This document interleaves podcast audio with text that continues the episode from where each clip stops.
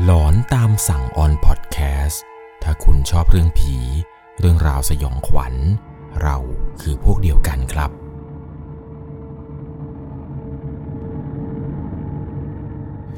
สวัสดีครับทุกๆคนครับ ขอต้อนรับเข้าสู่ช่วงหลอนตามสั่ง อยู่กับผมครับ 1 1 LC เรื่องราวความสยองขวัญใน EP นี้ครับ ต้องบอกเลยว่า เป็นเหตุการณ์ที่เกิดขึ้นในบ้านใหม่ บ้านใหม่ที่ผมหมายถึงนี้ก็คือ เป็นบ้านโครงการใหม่นี่แหละครับ ที่ไม่มีใครมาอยู่ก่อน ไม่ใช่บ้านมือสอง หรือบ้านที่ไปซื้อต่อเขามา บ้านหลังนี้ ผู้ฟังทางบ้านท่านนี้ครับ เขาไปซื้ออยู่ที่โครงการโครงการหนึ่งที่จังหวัดชนบุรี และปรากฏว่าหลังจากที่ซื้อแล้วปุ๊บเนี่ยมันมีเรื่องแปลกๆเกิดขึ้น ตอนที่เขาตัดสินใจซื้อที่นี่ครับ อันเนื่องมาจากว่าราคาเนี่ยมันดี แต่ใครจะไปคิดล่ะครับ ว่าราคาดีแบบนี้ เขาจะแถมผีมาด้วย ก่อนจะเข้าไปรับชมรับฟังครับ ก่อนอื่น ผมต้องขอบอกทุกคนก่อนนะครับ จะต้องใช้วิจารณญาณในการรับชมรับฟังกันให้ดีๆ เรื่องราวในวันนี้ครับ เป็นประสบการณ์ของผู้ฟังทางบ้านท่านหนึ่ง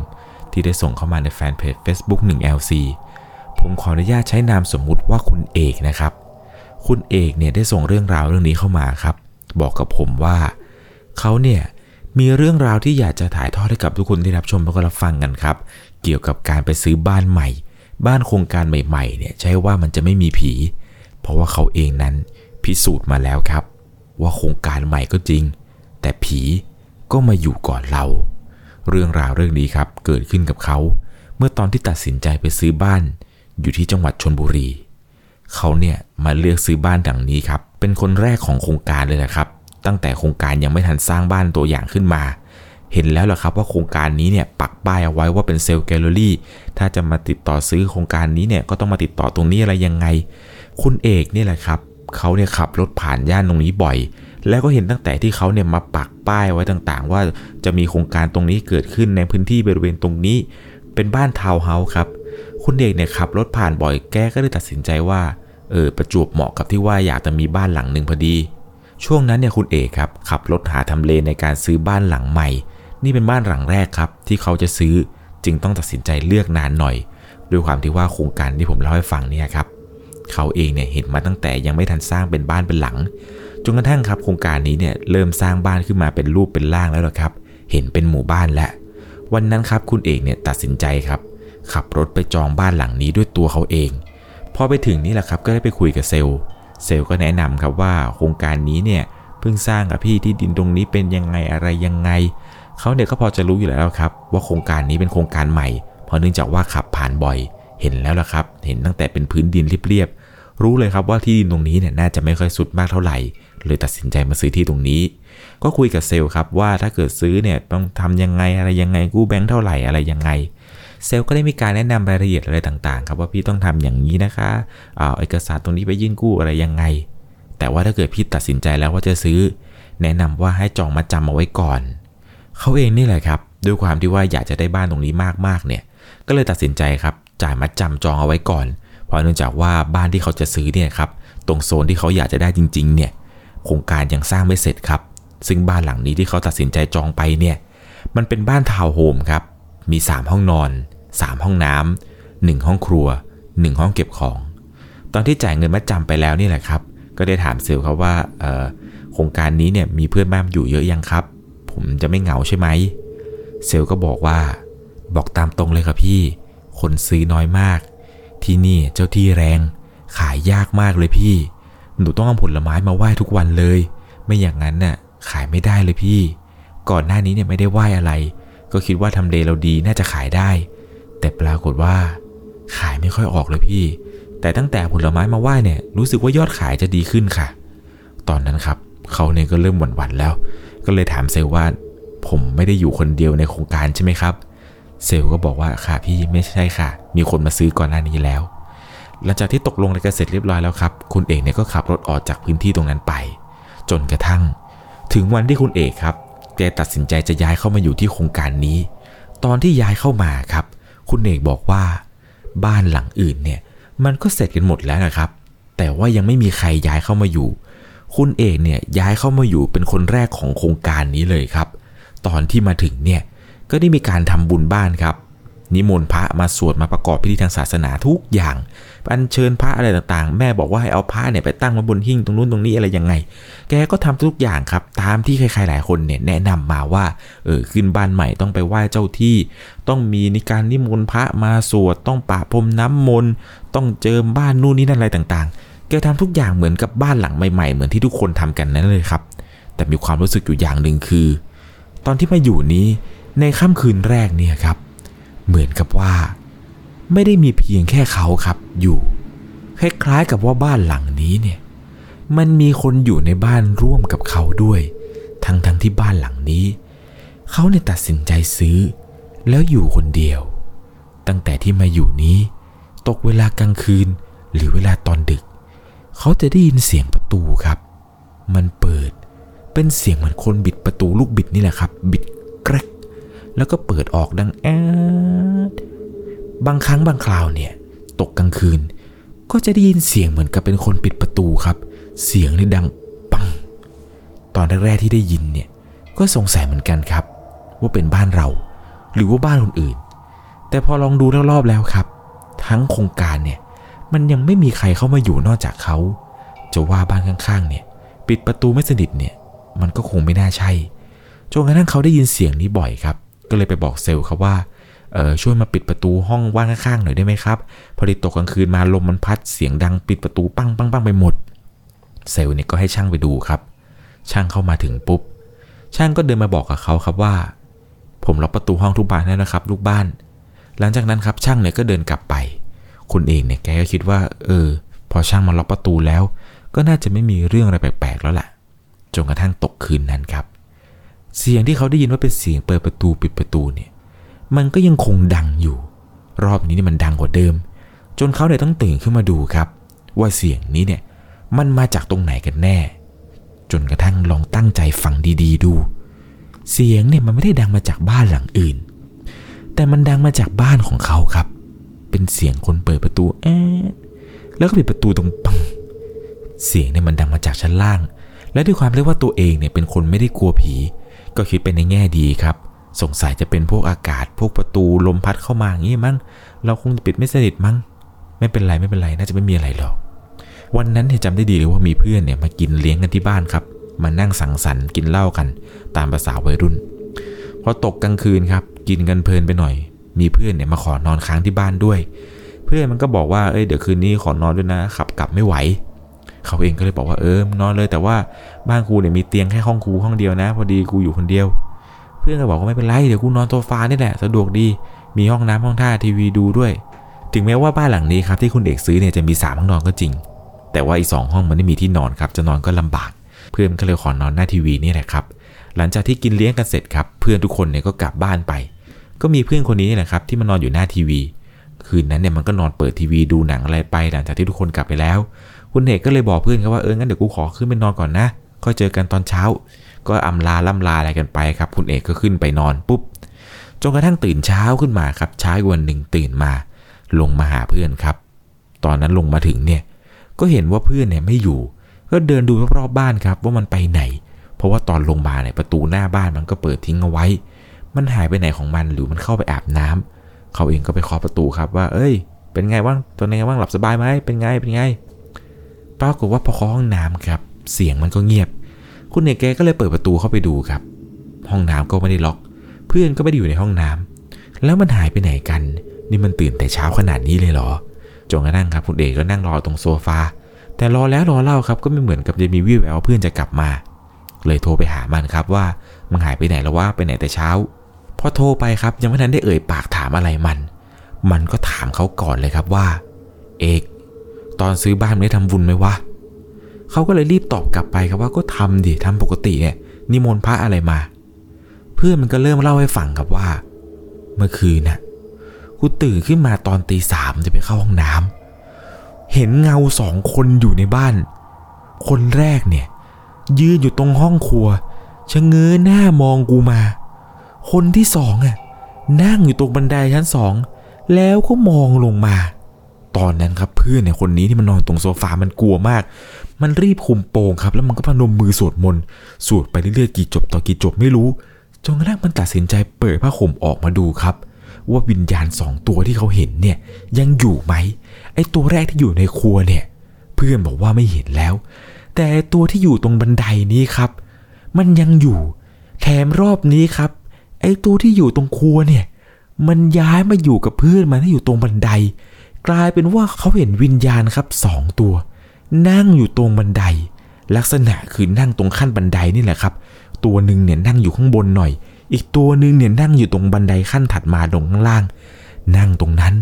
แล้วก็หันมามองเขาครับ เพื่อนเนี่ยกลัวมากจนทำอะไรไม่ถูก มันรีบคุมโปงครับ แล้วมันก็สวดมนต์ต่อจนกระทั่งมันเผลอหลับไปครับ มันสะดุ้งตื่นขึ้นมา ดูเวลาประมาณ6กโมงกว่าๆมันรีบวิ่งไปที่รถแล้วก็สตาร์ทรถออกจากบ้านทันที ด้วยความกลัวครับ มันลืมปิดประตูหน้าบ้านให้ เพื่อนเนี่ยก็บอกว่ามึงหาเวลาว่างทำบุญทำจิตเที่ยวทางหน่อยก็ดีนะ ตอนนั้นพอเขาได้ฟังครับ แรกๆเนี่ยก็ไม่ค่อยอยากจะเชื่อเท่าไหร่หรอกครับ เพราะเนื่องจากว่าตัวเองเนี่ยไม่ได้เป็นคนที่เชื่อเรื่องอะไรแบบนี้อยู่แล้ว คิดว่าเพื่อนมันเมาแล้วตาฝาดไปหรือเปล่า จนกระทั่งก็บอกเพื่อนก็ว่า เออไม่มีอะไรหรอกไม่มีหรอก กูอยู่คนเดียวไม่มีอะไรกูยังอยู่ได้เลย จนกระทั่งอยู่มาวันหนึ่งครับ คุณเอกเนี่ย แกได้ไปตกหลุมรักผู้หญิงคนหนึ่ง แล้วก็ได้คบหาดูใจกัน แล้วก็บอกผู้หญิงคนนี้ครับย้ายมาอยู่ด้วยกันได้ เพราะเนื่องจากคนเอกเนี่ยแกอยู่บ้านคนเดียว บอกแฟนครับว่าย้ายมาอยู่ด้วยกันก็ได้จะได้ไม่เหงา ตอนที่แฟนตัดสินใจย้ายมาอยู่ด้วยกันเนี่ย ก็เลยมีการจุดธูปบอกเจ้าที่เจ้าทางก่อนครับว่า ผู้หญิงคนนี้ชื่อนี้ชื่อนี้เนี่ยเขาเป็นแฟนของลูกช้างนะ จะมาขออาศัยอยู่ที่นี่ แต่แฟนเนี่ยตั้งแต่ที่ย้ายเข้ามาอยู่ด้วยกัน แฟนก็บอกกับเขาครับว่า ตั้งแต่ย้ายเข้ามา บอกตามตรง บ้านหลังนี้เนี่ยเหมือนกับเราไม่ได้อยู่กันสองคนเลย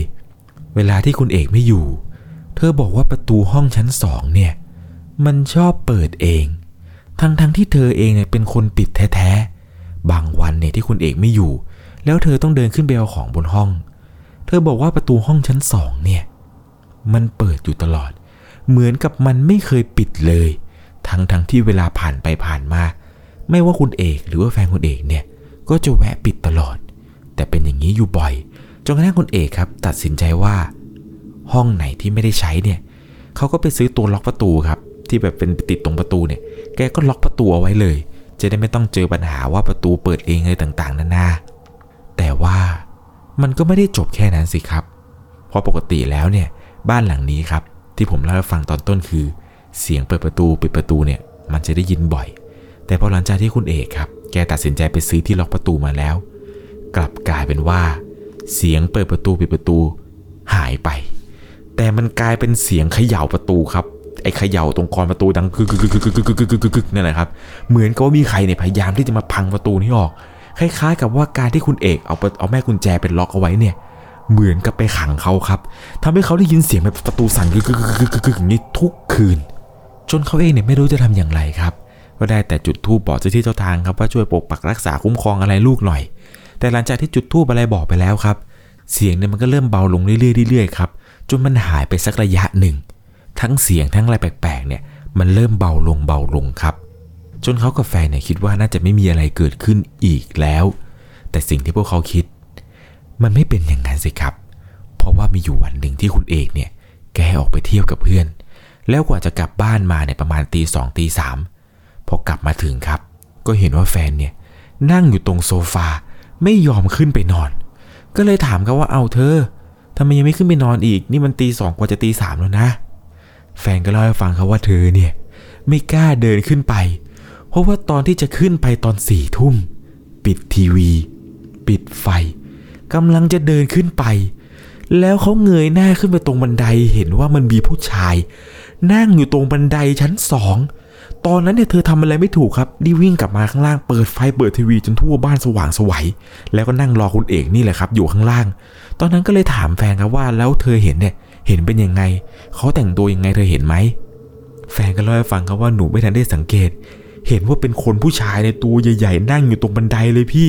คุณเอกก็เลยถามว่าตรงบันไดตรงไหนชี้สิแฟนก็ชี้ให้ดูครับ เนี่ยเนี่ยบันไดตรงนี้ ปรากฏว่าพอเต็แฟนชี้ไปครับ ตำแหน่งนั้นเนี่ยมันเป็นตำแหน่งเดียวกันกับที่เพื่อนเนี่ย เห็นเลยแหละครับ วันที่เพื่อนมานอนโซฟาแล้วมันเงยหน้าขึ้นไป มันบอกว่าตรงนี้เนี่ยที่เห็นว่ามีคนนั่งอยู่ตำแหน่งเดียวกันกับที่แฟนเขาเห็นเลยแหละครับ หลังจากนั้นเนี่ยเขาก็เลยนึกถึงคำพูดของเซลล์คนหนึ่งครับ ที่ตอนมาซื้อบ้านได้ว่า ที่นี่เนี่ยเจ้าที่แรงต้องซื้อผลไม้มาไหว้ทุกวันเลยปลาขุดว่าคุณเอกครับแกก็เลยบอกแฟนว่าไปไปเธอไปขึ้นนอนกันไม่น่าจะมีอะไรแล้ว คุณเอกแกก็ปิดไฟปิดทีวีครับ แล้วก็พาแฟนเนี่ยเดินขึ้นบ้านไปนอน เช้ามาครับรีบไปซื้อผลไม้ ซื้อหมากภูทูบเทียนอะไรต่างๆ เนี่ยมาไหว้เจ้าที่เจ้าทางครับ แล้วก็บอกกับเจ้าที่เจ้าทางครับว่า เดี๋ยวจะไหว้ถวายของอะไรให้เนี่ยทุกๆ วันพระเลย ตั้งแต่นั้นมาครับทุกๆวันพระ คุณเอกเนี่ยแกก็ไหว้แบบนี้เป็นประจำเหตุการณ์ต่างๆเนี่ยมันก็เริ่มเบาลงเบาลง จนคราวนี้ครับเขาเนี่ยคิดว่าน่าจะกลับมาสู่สภาวะปกติแล้ว น่าจะไม่เห็น น่าจะไม่ได้ยิน น่าจะไม่มีเรื่องอะไรแปลกๆในบ้านเราแล้ว เพราะว่าตั้งแต่ที่ไหว้เจ้าที่ทุกวันพระเนี่ย คุณเอกเนี่ยบอกว่าไม่ได้เจอไม่ได้เห็นอะไรมานานเลยแหละครับ เกือบจะปีกว่าๆเลย แต่อยู่มาวันหนึ่งครับ พี่สาวของแฟนเนี่ย แกมาขอนอนที่บ้านด้วย ซึ่งพี่สาวแฟนครับ แกเป็นคนค่อนข้างที่จะมีเซนส์ แกเห็นผี เห็นอะไรได้ง่าย คืนนี้ครับพี่สาวของแฟนเนี่ยเขาขอมานอนด้วย เขาก็เลยไปจัดห้องห้องหนึ่งเอาไว้ให้ได้นอนครับ ห้องห้องนั้นเนี่ยเป็นห้องที่เขาเนี่ยตั้งคอมพิวเตอร์เอาไว้ พี่สาวเนี่ยก็นอนอยู่ในห้องนั้น ตกดึกมาครับ แกบอกว่าแกนอนอยู่ดีๆ แกต้องสะดุ้งตื่น เพราะแกได้ยินเสียงเหมือนกับคนกดแป้นพิมพ์ครับดังแก๊กแก๊กแก๊กแก๊กแก๊กแก๊กแก๊กแก๊กแก๊กแกเสียงเนี่ยมันดังอยู่ตรงใกล้ๆแก แกก็เลยตื่นขึ้นมาครับ แล้วเห็นว่ามันมีผู้หญิงคนหนึ่งใส่ชุดสีขาว มือของเธอเนี่ยยืนเหมือนกระตบแป้นพิมพ์อยู่ครับ ดังปักปักปักปักปักปักปักปัก หลังจากนั้นครับผู้หญิงคนนี้ก็ค่อยๆเดินหายไป พี่สาวคนนี้ครับแกไม่ค่อยตกใจเท่าไหร่ เพราะเนื่องจากว่าแกเนี่ยชินแล้ว แกเห็นอะไรแบบนี้มาบ่อย พอตื่นเช้ามาครับ แกก็เลยมาเล่าให้ฟัง ว่าเนี่ยเมื่อคืน พี่เห็นนะเขามาอยู่ในห้องพี่ แต่ว่าพี่ไม่ค่อยกลัวเท่าไหร่หรอก สงสัยเขาคงจะมาบอกให้รู้แหละ ว่าเขาอยู่ ด้วยความที่ว่าตอนนั้นครับ พี่สาวเนี่ยก็แยกย้ายกลับบ้านไป ส่วนตัวของเขาเองนี่แหละครับ เป็นเจ้าบ้านด้วย เป็นเจ้าของบ้านแท้ๆทำไมถึงมีเรื่องอะไรแปลกๆเกิดขึ้นในบ้านของเรา เราเนี่ยเสียเงินซื้อแล้วตั้งหลายล้าน ด้วยความโมโหครับก็เลยตะโกนประมาณว่า ตัวของเขาเนี่ยเป็นเจ้าของบ้าน เงินก็เงินเขาซื้อที่นี่มาด้วยเงินน้ำพักน้ำแรง อย่าทำให้คนในบ้านกลัวดิว่าหลังจากนั้นครับที่เขาพูดจบไปเนี่ยคุณเอกแกพูดไปด้วยความโมโหนั่นแหละครับเพราะเนื่องจากว่าใครมาบ้านหลังนี้เนี่ยก็เห็นก็เจออะไรแปลกๆ เพียงแต่ว่าเขาเองเนี่ยเจ้าของบ้านเนี่ยไม่ค่อยเจอครับ คนรอบๆข้างเขาเนี่ยไม่ว่าจะเป็นแฟน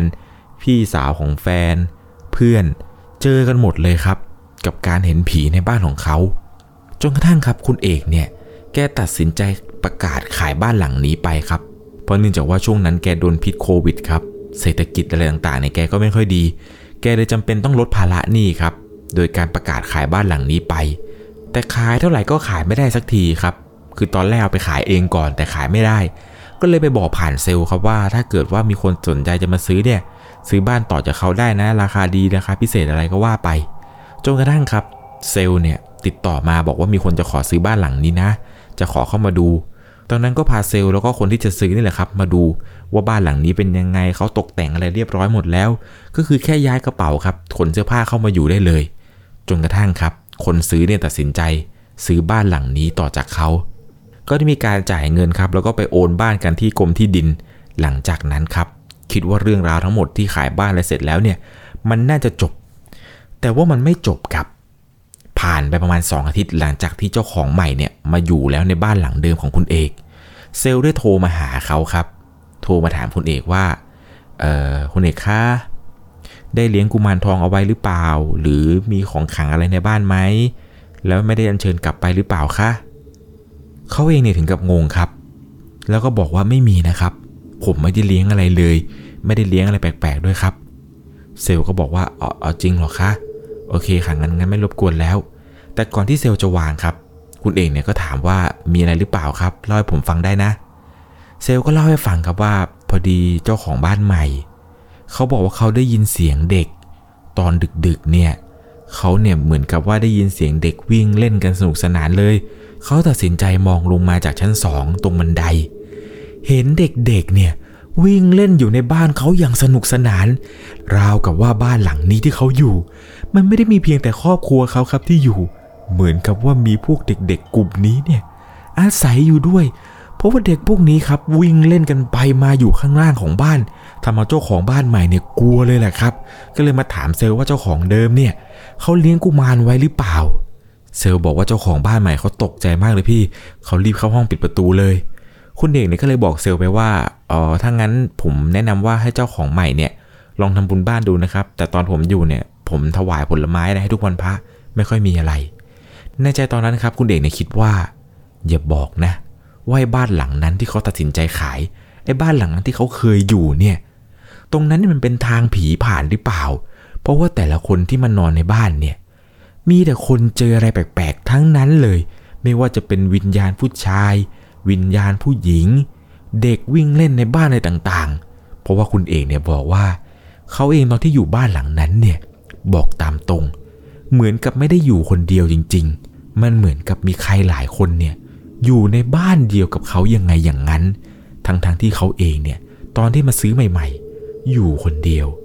เรื่องราวเกี่ยวกับพวกบ้านที่ตั้งตรงทางผีผ่านเนี่ย ไม่ได้มีเพียงแต่เรื่องราวของคุณเอกที่ผมเล่าให้ฟังนะครับ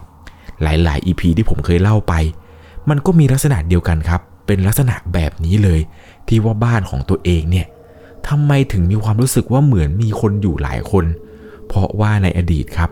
เขาเชื่อนะครับ คนโบราณเขาเชื่อกันว่า บ้านเนี่ยถ้าไปตั้งอยู่ตรงทางผีผ่านแล้วแล้วก็ บ้านจะอยู่ไม่สงบครับ เพราะว่ามันเป็นทางเดินของพวกผี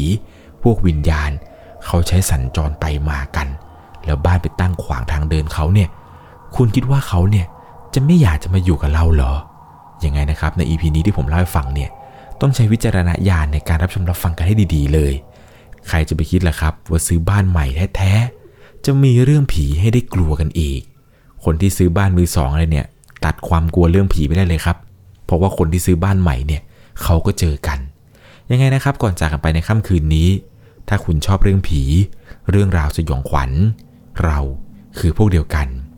ใครที่กำลังจะตัดสินใจซื้อบ้านหลังใหม่ครับ แนะนำว่าดูให้ดีๆนะครับ ว่าบ้านหลังนั้นที่คุณตัดสินใจจะซื้อ มันไม่ใช่สร้างอยู่บนทางผีผ่าน ขอให้โชคดี สวัสดีครับ สามารถรับชมเรื่องราวหลอนๆเพิ่มเติม ได้ที่ YouTube c h anel 1 LC ยังมีเรื่องราวหลอนๆที่เกิดขึ้นในบ้านเรา รอให้คุณนั้นได้รับชมอยู่นะครับ